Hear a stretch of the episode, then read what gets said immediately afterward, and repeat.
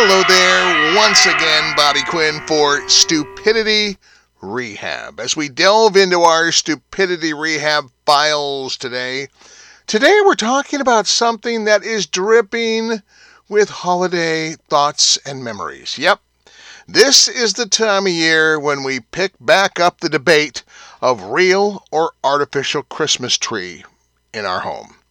Now, I did real for a whole lot of years, but no longer. Uh uh-uh. uh I now view a real tree after a week as just a bonfire waiting to happen. I have people at times, and I'll be honest, they wrinkle their nose when they hear I have an artificial tree. But it's a great feeling knowing I have my tree up in the attic, ready for action at a moment's notice. You know those big advertisements for Christmas in July, I could pull it off because I already have my tree. I could throw it down in the living room. Yep, we could have a real Christmas in July. That's because I have an artificial tree. A real tree, as a lot of men know, involves more patience. It's freezing cold out, and my wife is sitting in the warm, dry car, shaking her head no as I show her different trees. Not a lot of fun. I certainly don't miss those family moments.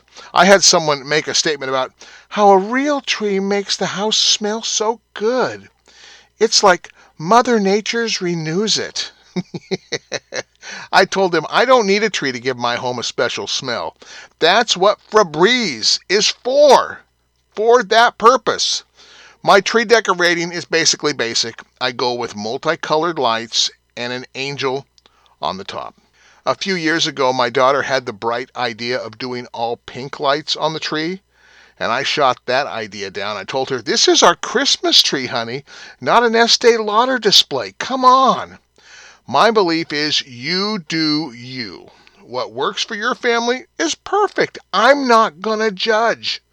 My wife is a little bit more particular about decorations than I am. We have like this super old manger scene. I don't know where she got it at, but it's crazy old. My wife insists on putting it out every year. And just let me tell you, if the real Mary and Joseph looked as bad as the ones in this old manger display we have, I wouldn't have rented a room to them either.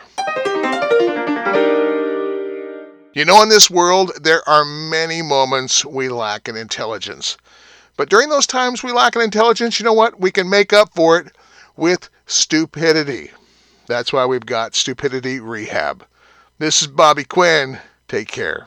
Happy holidays.